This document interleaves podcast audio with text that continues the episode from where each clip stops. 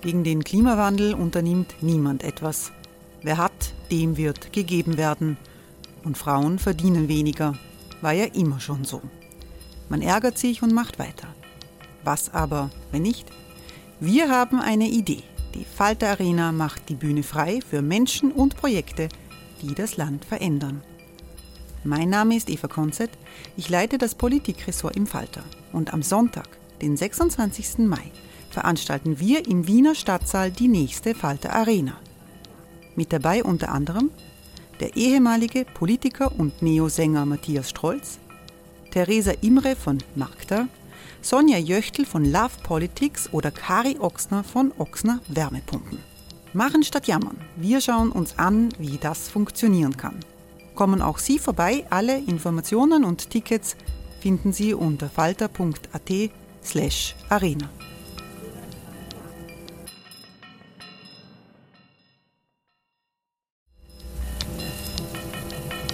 Falter-Podcasts werden durch Werbung unterstützt. Das hilft bei der Finanzierung unseres journalistischen Angebots.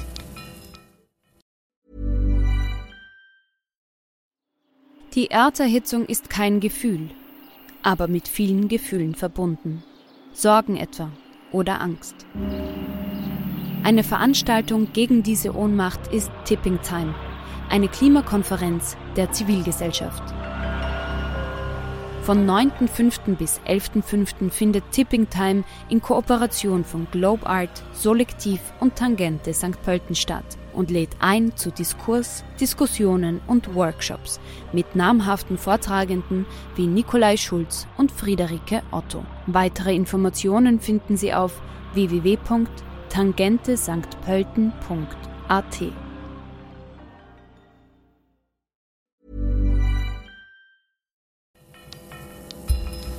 Falter Radio, der Podcast mit Raimund Löw.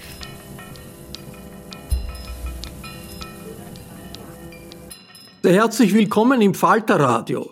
Vor 20 Jahren sind zwei entführte Passagierflugzeuge in das World Trade Center in New York gerast. 9-11, die Anschläge des 11. September 2001 waren ein Frontalangriff gegen die Weltmacht Amerika. In Washington war an diesem Tag das Pentagon das Ziel. Eine vierte ebenfalls entführte Maschine, die sich wahrscheinlich im Anflug auf das Weiße Haus oder das Kapitol befunden hat, ist in Pennsylvania abgestürzt. Nie zuvor und nie nachher haben Selbstmordattentäter voll besetzte Passagierflugzeuge entführt und die gekapperten Maschinen als Waffen eingesetzt. Fast 3000 Tote hat es am 11. September gegeben. Ausgedacht und geplant wurden die Anschläge von Al-Qaida, der Terrororganisation, die von ihren Basen in Afghanistan aus Attentate auf der ganzen Welt organisiert hat. Die USA und der Präsident George W. Bush haben mit einem breit angelegten sogenannten Krieg gegen den Terrorismus reagiert. 20 Jahre später endet diese Strategie im Desaster des amerikanischen Abzuges aus Afghanistan und dem neuerlichen Triumph der islamistischen Taliban, die vor 20 Jahren Al-Qaida Schutz gegeben haben. Wir sprechen heute darüber, wie die Terroranschläge gegen das World Trade Center und das Pentagon die Welt verändert haben. Zu einem analytischen Rückblick begrüße ich die ehemalige österreichische Botschafterin in den USA, Eva Nowotny. Guten Tag. Guten Tag. Und mit dabei ist Peter Fritz. Hallo. Guten Tag. Hallo. Peter Fritz war an diesem fatalen Tag als ORF-Korrespondent in Washington. Er ist heute Mitglied der Chefredaktion der Zeit im Bild und er hat den Buch geschrieben, ganz aktuell, gemeinsam mit Hannelore Veit. Zeit des Zweifelns ist der Titel. Die USA und Europa 20 Jahre nach 9-11 und wir waren an vielen Orten, äh, Kollegen haben zusammengearbeitet als Auslandskorrespondenten. Der 11. September gehört ja zu den Tagen, bei denen sich die meisten Menschen die das erlebt haben, ganz genau erinnern können, wo sie waren, wie sie die Nachricht erfahren haben. Wie war das genau bei dir, Peter, am Morgen dieses 11. September 2001? Na, es war morgen. Es war eine noch relativ frühe Morgenstunde, nicht mehr ganz früh, aber ich habe immer so eine Morgenroutine gehabt. Ich bin in der Früh laufen gegangen, äh, habe dann Zeitungen gelesen und bin erst dann in die Dusche gegangen. Und daher passierte es, dass um 8.48 Uhr oder eben wenige Minuten später, als das allgemein bekannt wurde, ich gerade eben aus der Dusche rausgestiegen bin, nur mit meinem Handy bekleidet war und diese Nachricht bekommen habe. Zuerst eigentlich einen Anruf aus dem Büro, wo man noch nicht viel wusste, wo man nur gesagt hat, Scotty, unser Kameramann, hat gesagt, da ist irgendwo ein Flugzeug reingeflogen. Da war noch nicht klar, was für ein Ausmaß das hat. Und dann sehr schnell danach kam schon der nächste Anruf aus Wien. Und dort wusste man schon, dass da etwas sehr Großes passiert ist. Und äh, wie alle damals, äh, da war die Online-Welt und die Handywelt noch nicht so groß und nicht so mächtig, habe ich den Fernseher eingeschaltet, ganz traditionell, und dort dann rechtzeitig gesehen, wie das zweite Flugzeug in den zweiten Turm gerast ist. Und danach hat dann eben kein Zweifel mehr daran bestanden, dass da etwas sehr, sehr Großes und sehr, sehr Schlimmes und sehr, sehr Wegweisendes auch für die USA und für die Welt im Gange ist. Äh, Eva äh, Nowotny, damals noch nicht Botschafterin in den USA, Du warst damals für Europapolitik im Außenministerium zuständig. Wie äh, äh, haben äh, die Diplomaten das erfahren? Wie hast du das erfahren und realisiert, was da passiert? Ja, bei uns war das ja am frühen Nachmittag, nicht? Und ich war zu dem Zeitpunkt äh, im Büro. Wir hatten aus irgendeinem Grund, ich kann mich nicht mehr genau daran erinnern, CNN eingeschalten am Fernseher und wir haben das sozusagen live miterlebt, was da passiert ist. Äh, es war natürlich äh, dann sofort also Besprechungen auch im Außenministerium und es war uns klar von Anfang an, dass das also eine so massive Terrorattacke äh, darstellt, die ein auch in, in politischen Verhältnissen und innenpolitisch wie außenpolitisch heute würde man sagen, ein echter Gamechanger ist. Es war, wir waren alle im Schock es äh, muss sagen, sogar heute, wenn ich mich daran zurückerinnere, läuft mir noch immer ein bisschen kalt über den Rücken. Es war ein äh, furchtbar, das mit anzusehen und wir haben das de facto durch die CNN-Übertragung live miterleben können. Ich war damals selbst in der ZIP-2-Redaktion in Wien und wir sind gerade, das war ja Nachmittag, ähm, von unseren Nachmittagssitzungen an unsere Arbeitsplätze zurückgekehrt. Und da ist CNN immer gelaufen, da haben wir den ersten Einschlag gesehen. Sofort war die Frage, hm, ist das jetzt ein Terroranschlag? War noch nicht hundertprozentig klar. Beim zweiten Einschlag war das ganz klar. Und da ist die Redaktion sofort auf äh, Live-Sendungen gegangen, auf Sondersendungen gegangen. Also innerhalb von Minuten. Da hat sich gezeigt, wie äh, elektrisiert äh, die ZIP-Mannschaft war und die Hannelore Veit und der Eugen Freund haben begonnen, äh, diese Sondersendung. Man hat damals geglaubt, das wird ein kurzer Einstieg sein. Das war dann die längste Sondersendung, die es überhaupt in der Geschichte des ORF gegeben hat. 43 Stunden ununterbrochen.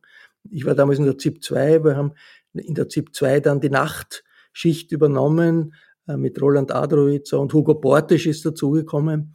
Und der Hugo Portisch war eigentlich der, der sehr rasch gesagt hat, das wird jetzt die amerikanische Politik total ändern, denn die Amerikaner werden nur das tun, was ihnen richtig erscheint, was ihnen wichtig ist. Und bei allen Solidaritätsbezeugungen, die natürlich aus aller Welt gekommen sind, das wird die Amerikaner freuen, aber letztlich wird die Schlussfolgerung sein, Amerika agiert allein. Und das ist ja auch dann, hat dann ja auch zu der Sackgasse geführt mit dem Irak und, und mit Afghanistan. Aber Peter, das ORF-Korrespondentenbüro liegt in Washington, im, im Stadtteil Georgetown, nicht weit vom Weißen Haus. Wie, wie hat dort sich die Atmosphäre entwickelt? Wie hat man gespürt, dass das, äh, was das für eine, für eine große Krise ist? Ja, vielleicht noch bedeutsamer ist, dass äh, in der unmittelbaren Nähe des Büros dort auch das Pentagon liegt, das Verteidigungsministerium, das ja auch Ziel eines eigenen Anschlags war. Mein erster Reflex an dem Tag war eigentlich, äh, ich muss sofort nach New York. Und ich habe meiner Frau zugerufen, äh, ich muss nach New York. Sie hat gesagt, ja, kein Problem, ich habe gerade die Kinder in die Schule gebracht, ich führe dich mit dem Auto zum Flughafen. Und das war äh, dann nur ein Wunschtraum, bis sich bald herausgestellt äh, hat. Äh, wir sind also auf dem Weg zum Flughafen, auf diesem Weg, den wir nehmen wollten, schon äh, konfrontiert worden mit dieser riesigen Rauchwolke über dem Pentagon und kurz vor dem Pentagon wurden dann alle Fahrzeuge aufgehalten und zum Umkehren gezwungen. Und von dort äh, unter dieser Rauchsäule vor dem Pentagon stehend habe ich dann auch meinen ersten Live-Einstieg in die Zeit im Bild per Handy, per Telefon äh, gemacht, habe geschildert, was ich dort sehe, ohne wirklich ganz genau zu wissen, was es war. Aber die Vermutung war natürlich damals auch schon naheliegend, dass das äh, eben auch ein solcher Anschlag nach dem Muster von New York gewesen sein hätte können. Was damals äh, jetzt in der Berichterstattung auch nachträglich nicht mehr so äh, zur Geltung kommt, ist, äh, dass damals ja auch unheimlich viele Falschinformationen und Halbinformationen kursiert sind also im Autoradio, auch diesen seriösen Sender NPR, den wir da gehört haben, haben sich Meldungen überschlagen, dass es auf dem Kapitol eine Explosion gegeben haben sollte, dass das Washington Monument, dieser große Obelisk, äh, mitten in der Stadt gesprengt worden sein soll. Und da sind wir dann auf dem Rückweg vom Pentagon direkt am Washington Monument vorbeigefahren und haben gesehen, da Gott sei Dank wenigstens das steht noch. Ich bin dann ins Büro hinein und äh, dort haben wir ein Fenster gehabt, äh, von dem man zum Pentagon rübersehen konnte, wo man eben diese Rauchsäule sehen konnte. Und dann haben wir dort eine Live-Kamera hingestellt und ich habe dann meine Live-Berichte von dort mit diesem ja, ziemlich schaurigen Hintergrund äh, gemacht, habe eben berichtet äh, über das, was eben absehbar war zu der Zeit. Auch, dass noch ein Flugzeug, ein entführtes Flugzeug in der Luft war damals, von dem man nicht wusste, mit welchem Ziel es unterwegs ist. Man weiß es bis heute nicht. Äh, die Annahme ist, dass dieses Flugzeug vielleicht das Kapitol oder das Weiße Haus treffen hätte sollen. Es ist aber in Pennsylvania abgestürzt und es gibt eben die, äh, ja, sagen wir, Legende oder vielleicht auch sogar, es gibt gewisse Anhaltspunkte dafür, dass Passagiere damals das Cockpit gestürmt haben und äh, um den äh, Preis ihres eigenen Lebens dann die, diese Entführung aufgehalten Es hat ja auch so etwas wie Panik gegeben in der Bevölkerung in Washington, dass die Leute raus wollten so schnell wie möglich, weil sie Angst gehabt haben, da wird jetzt die ganze Stadt angegriffen. Vor allem in den großen Hochhäusern und Bürobauten, die gibt es ja in Washington selbst nicht direkt, da darf nichts höher gebaut werden als das Washington Monument, aber vis-à-vis -vis, äh, von unserem Büro, da beginnt schon der Bundesstaat Virginia und dort gibt es einige Bürotürme und von dort sind die Leute also gleich sofort zu Tausenden herausgeströmt. Und später haben sich dann auch alle Bürogebäude in Washington geleert. Und es ist eine lange, lange Karawane von Menschen an unserem Bürofenster vorbei durch diesen Stadtteil Georgetown stadtauswärts gezogen, den Fluss entlang, den Potomac entlang. Das hat praktisch den ganzen Tag angehalten die Verkehrsmittel sind ja auch stillgestanden. Also man musste sich dann irgendwie zu Fuß oder mit Fahrgemeinschaften auf irgendeine Art und Weise nach Hause durchschlagen. Meine Frau musste dann damit umgehen, dass auch die Schulen dann nach und nach geschlossen wurden und dass man äh, dann sich um die Kinder kümmern musste. Und hm, über all dem natürlich äh, ist diese Ungewissheit geschwebt, ob da jetzt, ob das schon alles war oder ob da noch mehr kommt, ob da jetzt äh, vielleicht sogar mit Massenvernichtungswaffen angegriffen wird, ob da jetzt irgendetwas Atomares, Biologisches, Krankheitskeime, man hätte sich sehr, sehr viel vorstellen können an diesem Tag. Und man wusste ja auch in den Tagen danach noch nicht so recht, ob es das jetzt schon war oder ob die Bedrohung noch anhalten kann. Eva Nowotny, in Europa hat es eine unglaubliche Solidarität mit den USA gegeben, wie man sich das heute kaum mehr vorstellen kann. Wir sind alle Amerikaner, ist in den Zeitungen gestanden. Jawohl. War das ja. mehr als eine emotionale Reaktion? Na, ich glaube, es war sicherlich eine emotionale Reaktion auf den unmittelbaren Eindruck dieses schrecklichen Attentats. Äh, es war ja auch, wir sprechen jetzt sozusagen vom Einschlag der Flugzeuge, aber bitte erinnert euch an den Moment, wo diese zwei Türme dann eingeschmolzen sind. Das war ja ein unglaubliches Spektakel und ein unglaublicher Schock für alle, dass dieses, das war ein Wahrzeichen New Yorks und Manhattans einfach in sich zusammengefallen ist. Nicht? Äh, die Solidarität-Bekundgebungen aus Europa waren durchaus ernst gemeint und ich glaube, das äh, muss man auch äh, so sehen, dass das äh, aus diesem Schockerlebnis heraus und aus der Verbundenheit mit Amerika eine, eine, eine spontane und durchaus glaubwürdige und echte Reaktion war. Ich erinnere mich ja auch noch an die, wir hatten ja dann einiges zu tun, nicht? Es gibt ja in solchen Situationen dann auch im Außenministerium eine Art Kriseninterventionsprotokoll, was sofort passieren muss. Nicht sind Österreicher betroffen, wie werden die österreichischen Dienststellen verständigt? Und das war alles sehr schwierig, weil Amerika äh, sofort äh, sich ja abgeschottet hat. Es wurde der gesamte Flugverkehr, der gesamte Luftraum gesperrt, es gab keine äh, Telefonverbindungen mehr, es wurden die Grenzen dicht gemacht. Amerika hat sich sozusagen eingeigelt und das war äh, für für äh, auch für die, die ersten Maßnahmen, die aus unserer Seite notwendig waren, nicht ganz einfach. Äh, Peter, der Präsident George W. Bush war ja abgetaucht, längere Zeit. Hat man äh, das, äh, gewusst, wer eigentlich das Kommando hat in den USA? Einer, der sehr sichtbar war damals, das war Donald Rumsfeld, der Verteidigungsminister. Der ist nämlich selbst hinausgestürmt aus seinem Büro im Pentagon und hat mitgeholfen, auch bei der Bergung von Verletzten, bei den ersten Hilfsarbeiten, die dort angelaufen sind und um das Pentagon. Damit ist er natürlich auch äh, im Fernsehen zu sehr großen Ehren gekommen. Also ein Minister, der da selbst Hand anlegt, das war dann schon etwas Besonderes. Also den hat man gesehen und von dem war auch klar, dass er auf irgendeine Art und Weise in charge ist, dass er also die äh, Kommandogewalt wahrnehmen kann. Äh, allerdings wusste man auch oder hat man dann sehr schnell auch äh, gesehen, dass die Möglichkeiten äh, der USA im eigenen Land irgendetwas zu verteidigen, damals extrem begrenzt waren. Das war ein Szenario, mit dem man einfach nie gerechnet hat.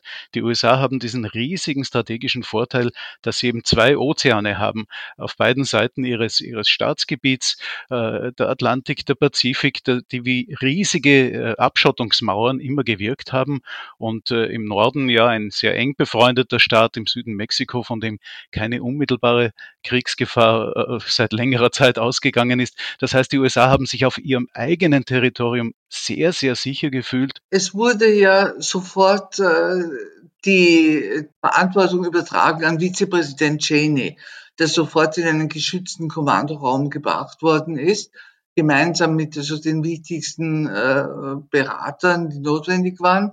Äh, Präsident Bush war damals im Land unterwegs und ich erinnere mich noch an das Bild, er saß in einer Schulklasse und hat Kindern vorgelesen. My Pet Goat hat das Buch geheißen, meine kleine Ziege. Er saß dort wie versteinert äh, eine Minute lang, oh, bevor er überhaupt reagieren konnte. Also das ist ein, ein Bild, das ist auch unvergessen in, der, in, in diesem großen Zusammenhang. Er ist danach an Bord der Air Force One ziemlich lange quer durch die USA geirrt, von einem Luftwaffenstützpunkt zum anderen. Man hat eben dann auch nach Möglichkeiten gesucht, wo man einigermaßen geschützt dann die Staatsgeschäfte wieder aufnehmen kann. Es geht natürlich auch von Bord der Air Force One aus, sie ist ja genau für solche Fälle gebaut, aber trotzdem musste man dann irgendwann sich auch eine neue Basis äh, suchen. Und die war, es war dann, glaube ich, in Nebraska, wo man dann längere Zeitstation gemacht hat und versucht hat, von dort wieder äh, in, ins Geschäft, ins Regierungsgeschäft zu kommen. Also das war doch die Stimmung oder, oder auch die, die reale Situation ein, eine Kriegssituation. Die Führung äh, ist, ist bedroht, die Hauptstadt ist bedroht, äh, das äh, wirtschaftliche Zentrum ist bedroht ganz plötzlich. Diese, dieser Eindruck, das ist ein kriegerischer Angriff auf Amerika hat er dann auch zur entsprechenden Reaktion geführt. Krieg gegen Terrorismus als, als Antwort äh, der Regierung. Und die erste Invasion war ja in, gegen Afghanistan, vier Wochen später, weil Al-Qaida die Basen äh, im Taliban äh, regierten Afghanistan gehabt hat, Anfang Oktober. Und diese Invasion in Afghanistan ist ja vom UNO-Sicherheitsrat genehmigt worden. Also als Akt der Selbstverteidigung für die USA Damals haben, man kann sich das heute kaum vorstellen, sogar Russland und China zugestimmt. Ähm, wie stark, wie hat, wie lang hat diese Einheitsfront gegen die Dschihadisten gehalten und wie stark war sie wirklich, Eva Nowotny? Meiner Meinung nach, was den Einsatz in Afghanistan betroffen hat, war sie sehr stark und hat auch gehalten. Äh, die große, die große Meinungsverschiedenheit mit Europa hat sich dann entwickelt über die Invasion äh, oder über den Irakkrieg, äh, wo man in Europa dann doch sehr differenzierte Meinungen gehabt hat und sich auch in Europa selber dann die Bruchlinien gezeigt haben. Erinnere an Old Europe, New Europe, nicht, wie sich, äh, wie sich die, die Einstellung zum Irakkrieg dann geändert hat. Aber die in der Intervention in Afghanistan war durch das Sicherheitsratsmandat und letzten Endes auch durch die NATO-Entscheidung war da ein großer internationaler Konsens, der eigentlich, und wir, wir sprechen heute nicht mehr davon, aber letzten Endes bis in die jüngste Vergangenheit gehalten hat. Peter, der Antiterrorkampf, der hat in den USA selbst äh, zu einem massiven Anstieg der Überwachungsmöglichkeiten der Nachrichtendienste geführt. Es ist in, in Amerika ein Heimatschutzministerium entstanden, eine riesige, richtige Industrie der Security-Firmen. Die Flugzeuge sind umgerüstet worden auf den Flugplätzen sind die Sicherheitskontrollen eingeführt worden. Man kann sich das heute auch nicht mehr vorstellen. Die hat es ja vor 9-11 de facto nicht gegeben. Was ist davon geblieben? Und hat das nicht in Wirklichkeit bei allen Sorgen, dass da zu viel Überwachung ist, auch funktioniert. Denn Flugzeugentführungen dieser Art hat es seither ja nicht mehr gegeben. Es hat vieles davon durchaus funktioniert, aber es war der schon erwähnte Vizepräsident Cheney, der da den Bogen ganz bewusst auch sehr stark zu überspannen versucht hat, der eben auch versucht hat, in Bausch und Bogen gleich einmal auf die traditionell in den USA doch recht wichtigen Bürgerrechte loszugehen, mit Ausnahmegesetzen, mit allen möglichen Ermächtigungen dafür, dass man jetzt äh, neue Möglichkeiten hat, Menschen auszuspionieren, dass man, äh, dass sich der Staat viel stärker einmischen kann in das Leben jedes Einzelnen. Da war Cheney federführend bei all diesen Bemühungen und war auch kaum zu bremsen. Und was eben an internationaler Dimension dazukommt, das war dieses Recht, das sich die USA herausgenommen haben, äh, weltweit auch gegen garantierte Menschenrechte zu verstoßen, indem man Menschen eben verschleppt in sogenannte Black Sites, in irgendwelche Stützpunkte äh, in befreundeten Staaten von Geheimdiensten, CIA oder NSA betrieben, wo man Menschen dann auch foltert und sogar das, äh, die Folter ist dann äh, doch innerhalb gewisser Grenzen noch, aber doch äh, erlaubt worden.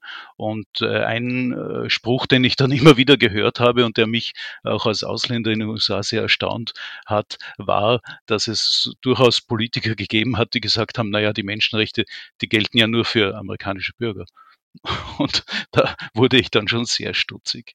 Äh, nicht alles von dem äh, ist geblieben, aber äh, auch die ähm, Garantien und die Versuche auch unter Obama davon wieder wegzukommen, sind ja auch nicht so weit gediehen. Also der Versuch, das Gefangenenlager in Guantanamo auf Kuba wieder zu schließen, der zieht sich bis heute. Also es ist doch eine Hinterlassenschaft, an der die USA noch sehr lange zu kauen haben. Ein großer Teil der Gesetze, USA Patriot Act hieß das, hatten ein Ablaufdatum. Die waren mit zehn Jahren äh, begrenzt und sind danach zum Teil, sind diese, diese Überwachungsrechte wieder außer Kraft gesetzt worden, aber zum Teil gibt es natürlich noch immer.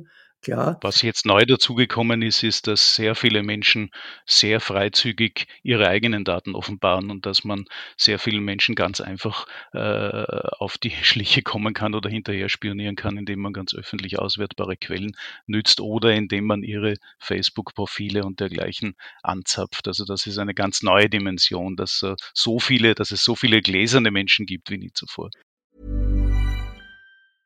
Selling a little or a lot? Shopify helps you do your thing however you cha-ching. Shopify is the global commerce platform that helps you sell at every stage of your business. From the launch your online shop stage to the first real life store stage, all the way to the did we just hit a million orders stage. Shopify is there to help you grow. Shopify helps you turn browsers into buyers with the internet's best converting checkout. 36% better on average compared to other leading commerce platforms Because businesses that grow grow with Shopify. Get a $1 per month trial period at shopify.com slash work. Shopify.com slash work. Terroranschläge hat es ja in den folgenden Jahren auch in Europa gegeben. Große Terroranschläge, massive Anschläge in London, Paris, Brüssel, Straßburg, zuletzt auch in Wien. Eva äh, äh, Nowotny, ist der Schutz vor Terrorangriffen in den USA leichter als in Europa, weil es ein gemeinsamer Staat ist, ein gemeinsamer Geheimdienst ist, ge gemeinsame ähm, gesamtkontinentale Regeln. Äh, ist das, diese äh, Kleinstaatlerei in Europa auch im Schutz vor, vor Terroranschlägen eine Schwäche? Ich glaube, was ganz wichtig ist, äh, dass wir eine gute Zusammenarbeit in den Nachrichtendiensten äh, haben, auf die man sich zu, auf die man zugreifen kann und auf die man sich verlassen kann. Das ist der eine Aspekt. Der zweite Aspekt ist allerdings, und das ist, glaube ich, das, das, das eigentlich Dramatische am Terror, dass man sich nicht dagegen schützen kann, man kann Informationen haben, man kann gewisse Vorkehrungen treffen, aber der Terror hat es eben an sich, dass er einfach zuschlägt, um unmittelbar zuschlägt, um Verunsicherung und Angst herbeizuführen. Das ist ja die Zielsetzung. Und äh, die Terrorakte, die wir, wir waren ja letzten Endes auch in Österreich von Terror betroffen, das spricht man heute nicht mehr so davon. Aber ich erinnere an den äh, palästinensischen Terror, den wir in den 70er, 80er Jahren in Österreich erlebt haben, der allerdings eine andere Qualität gehabt hat, weil er immer mit einer ganz starken politischen Message verbunden war. Äh, dieser, die Terrorangriffe, die wir dann äh, später erlebt haben, die einfach die Zielrichtung gehabt haben, eine tiefe Angst und Verunsicherung in der Bevölkerung herbeizuführen, das war schon etwas anderes. Ich glaube äh, nicht, dass es hier einen großen Unterschied gibt in, den, in, äh, sozusagen in der Art, wie man sich gegen Terror schützen kann. Das Wichtige ist, dass wir eine gute internationale Zusammenarbeit in der, in der Aufklärung haben und eine gute internationale Zusammenarbeit in den Warnsignalen, die man ja letzten Endes auffangen kann.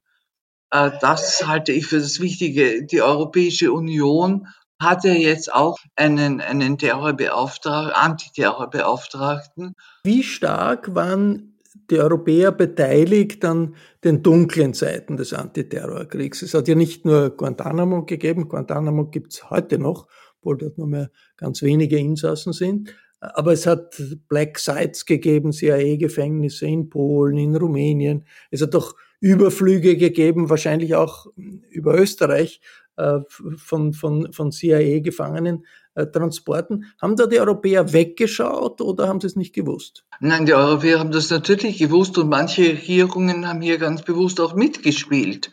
Die, äh, das war ja eben dann diese Bruchlinie, an der, das muss man auch sagen, äh, Vicepräsident Cheney und seine, seine Berater ja ganz aktiv mitgearbeitet haben dass Europa hier sozusagen in zwei Lager gespalten wurde. Ihr habt es schon einmal erwähnt, jetzt vorhin äh, Old Europe, New Europe, nicht? Und Österreich war damals also sehr eindeutig mit der Ablehnung des Irakkriegs zugeordnet zu Old Europe, ja.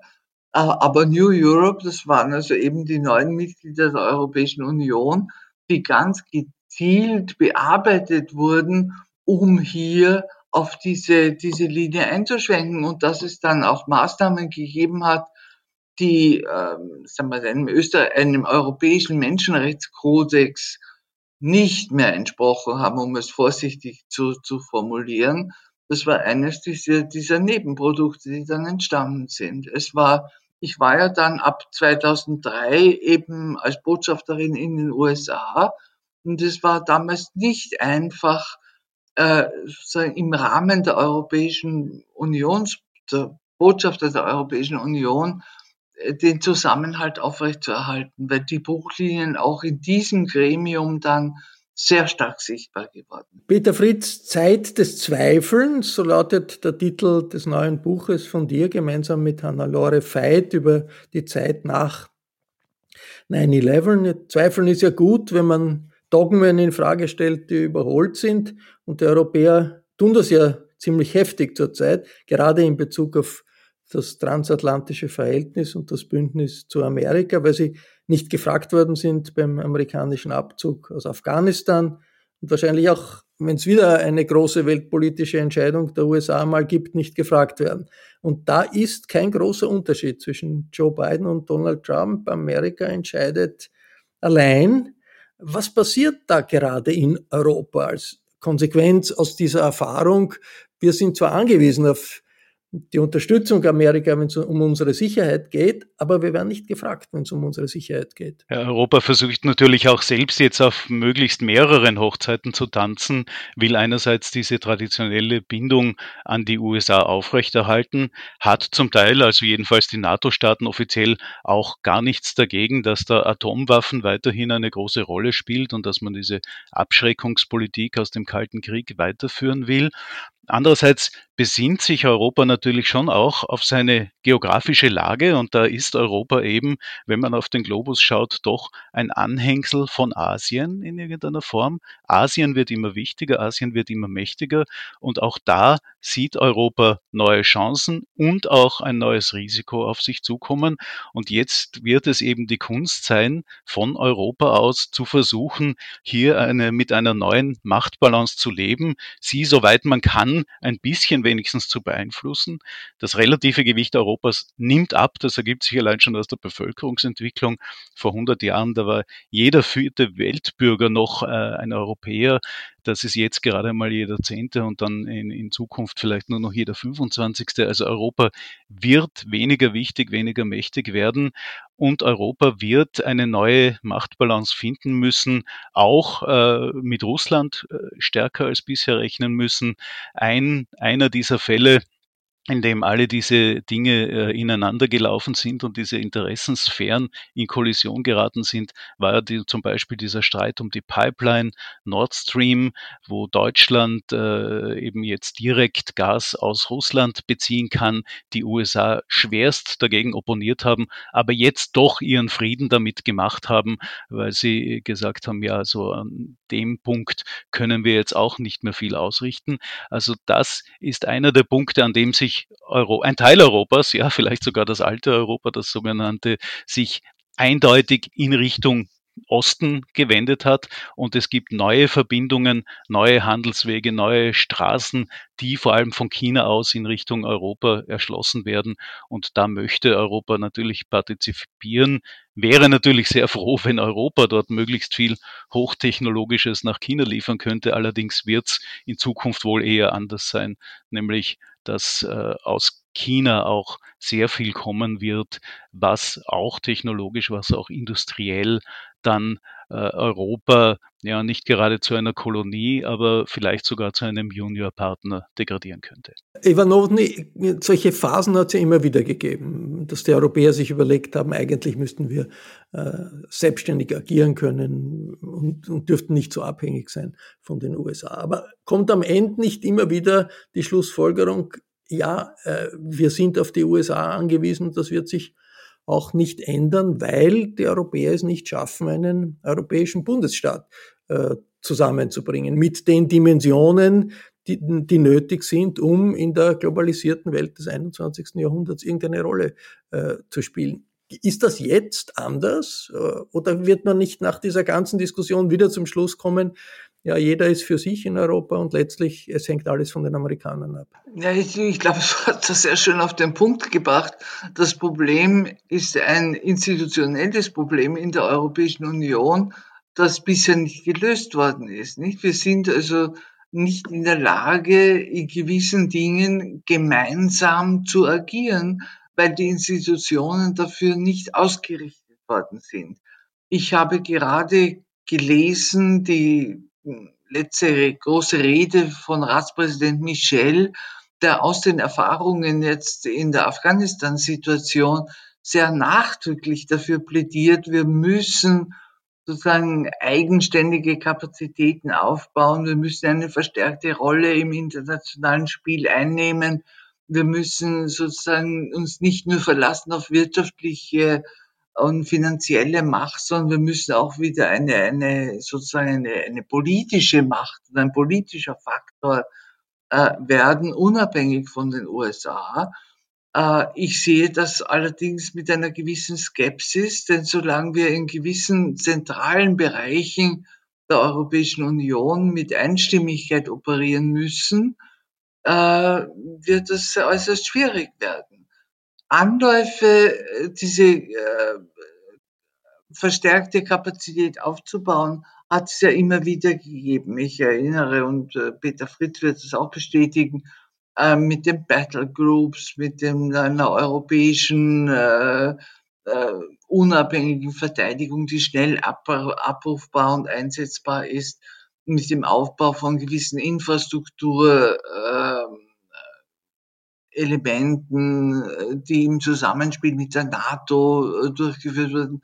Aber das ist alles dann immer so ein bisschen stecken geblieben und ist nie zu einem wirklichen Ende gekommen. Ja, die EU hat ja auch ein bisschen das Problem, dass sie ja im Kalten Krieg sozusagen auch ein bisschen als das zivile Pendant zur NATO ins Leben gerufen wurde und anfangs eben nur NATO-Staaten umfasst hat und eigentlich jetzt auch, äh, glaube zu, also damals waren es 90 Prozent, wie die Briten noch dabei waren, jetzt sind es vielleicht 80 Prozent aller EU-Einwohner sind auch Einwohner eines NATO-Staates und da die Interessen äh, so zu gestalten, dass sie einander zwar schon überlappen, aber nicht total, das ist auch eine Schwierigkeit. Wenn wir zurückblicken, 9-11, noch einmal, äh, ist das nach 20 Jahren ein welthistorischer Einschnitt nach wie vor, äh, weil danach die amerikanische Politik sich verändert hat und äh, sich die Verhältnisse zwischen den Machtblöcken in der Welt verändert haben? Oder ist es doch nur eine Episode, weil Terroranschläge unsere Gesellschaft unser liberales Gesellschaftssystem nicht in, in, in autoritäre, diktatorische Richtung entwickelt haben. Einschnitt oder Episode, Peter Fritz? Ich glaube, es hat gewisse Entwicklungen verstärkt sichtbar gemacht. Man hat eben gesehen, dass selbst eine solche Supermacht wie die USA auf ihrem eigenen Territorium eklatant verwundbar sind, dass asymmetrische Kriegsführung äh, vielleicht sogar äh, die Kriegsführung der Zukunft bedeuten kann. Man hat es jetzt auch in Afghanistan gesehen. Nach 20 Jahren musste man sich einem Gegner, der es mit Bewaffnung, äh, von der Bewaffnung her, von seiner Ausstattung her überhaupt nicht mit den USA aufnehmen hätte können, aber dafür von seiner Entschlossenheit profitiert hat. Also das waren Entwicklungen, die sich schon in Vietnam zum Beispiel abgezeichnet haben, äh, bis in die 70er Jahre hinein. Aber jetzt sind sie eben verstärkt sichtbar geworden und äh, die Tatsache, dass eben die USA mit ihrer großen weltweiten, vor allem militärischen, aber auch wirtschaftlichen Dominanz nicht mehr so unanfechtbar dastehen, diese Tatsache ist viel stärker sichtbar geworden. Und die Entwicklung hat äh, die USA auch dazu bewogen, hier noch einmal äh, unwillentlich äh, Nolens Wohlens den Beweis dafür anzutreten, dass sie eben auf mehrere Arten aufs Neue verwundbar sind und vor allem in China wird man die Lehren daraus sehr, sehr genau studieren. Einschnitt oder Episode, Eva Nowotny? Nein, ich glaube, es war nicht eine Episode, es war tatsächlich ein echter Einschnitt und ich stimme hier mit Peter Fritz vollkommen überein, äh, der bis heute in den Auswirkungen äh, spürbar ist und nachwirkt. Äh, es ist ganz klar geworden, dass auch Amerika angreifbar Ebenso wichtig, glaube ich, aber in den, in den Folgewirkungen und wenn wir darüber nachdenken, wie 9-11 bis heute weiterwirkt, sind die gesellschaftspolitischen und die innenpolitischen Veränderungen in den USA, die zum Teil schon vorher begonnen haben, aber die durch 9-11 verstärkt wurden. Und äh, das äh, Amerika, das sich heute präsentiert, und das ist ja auch in dem Buch von Peter Fritz und Hannelore Veit sehr stark herausgekommen, äh, gearbeitet worden, ist ein ganz anderes, als wir erlebt haben in den 70er Jahren, in den 80er Jahren. Und 9-11 hat dazu auch einen Beitrag. Ein Faktor, den wir jetzt nicht diskutieren äh, können, ist sicherlich der Anstieg des äh, anti-islamischen Rassismus in der Politik durch, äh, vor dem Hintergrund dieser Anschläge in Amerika mit Trump, mit den Republikanern auch in Europa. Und das ist eine politische Neuentwicklung, die wahrscheinlich genauso äh, wichtig ist und, und ein, eine genauso wichtige Herausforderung für die liberale Demokratie in unseren Breitengraden ist wie der Terrorismus selbst. Vielen Dank, Eva Nowotny. Vielen Dank, Peter Fritz, fürs Mitmachen. Gerne. Gerne. Ich verabschiede mich von allen, die uns auf UKW zuhören, im Freirad Tirol und auf Radio Agora in Kärnten. Analysen zu den großen internationalen Entwicklungen finden Sie regelmäßig im Falter. Ein Abonnement des Falter bestellt man am besten im Internet über die Adresse abo.falter.at. Ursula Winterauer hat die Signation gestaltet. Philipp Dietrich betreut von nun an die Audiotechnik im Falter. Ich verabschiede mich bis zur nächsten Folge.